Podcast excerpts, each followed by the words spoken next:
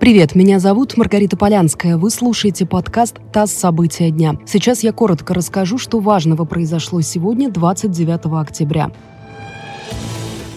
В Ницце неизвестный мужчина с ножом напал на людей. Это произошло около церкви Нотр-Дам. Погибли три человека, среди них священник. Злоумышленника задержали через 10 минут после инцидента. Он ранен.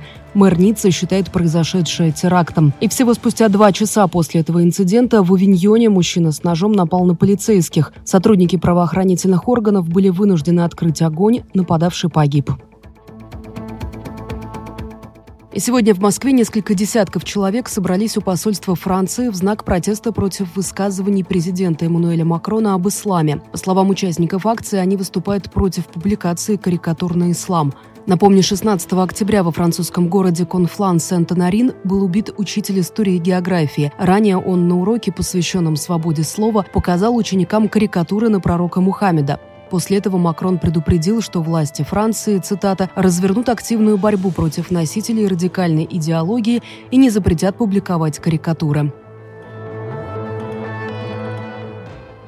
В России не будет тотальных ограничений из-за коронавируса. Об этом заявил Владимир Путин, пояснив, что власти не планируют вводить общенациональный локдаун, когда работа бизнеса фактически полностью останавливается. Президент также попросил владельцев бизнеса, руководителей предприятий и компаний соблюдать все предписания врачей, которые касаются условий труда сотрудников.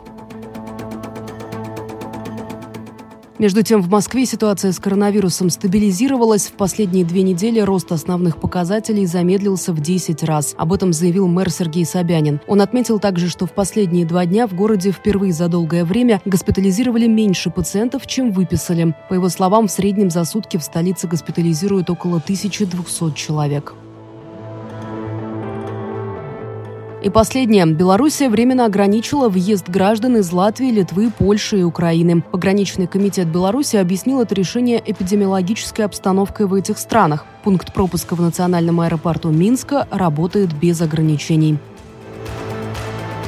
Вы слушали подкаст «ТАСС. События дня». Эти и другие новости читайте на нашем сайте и в наших соцсетях.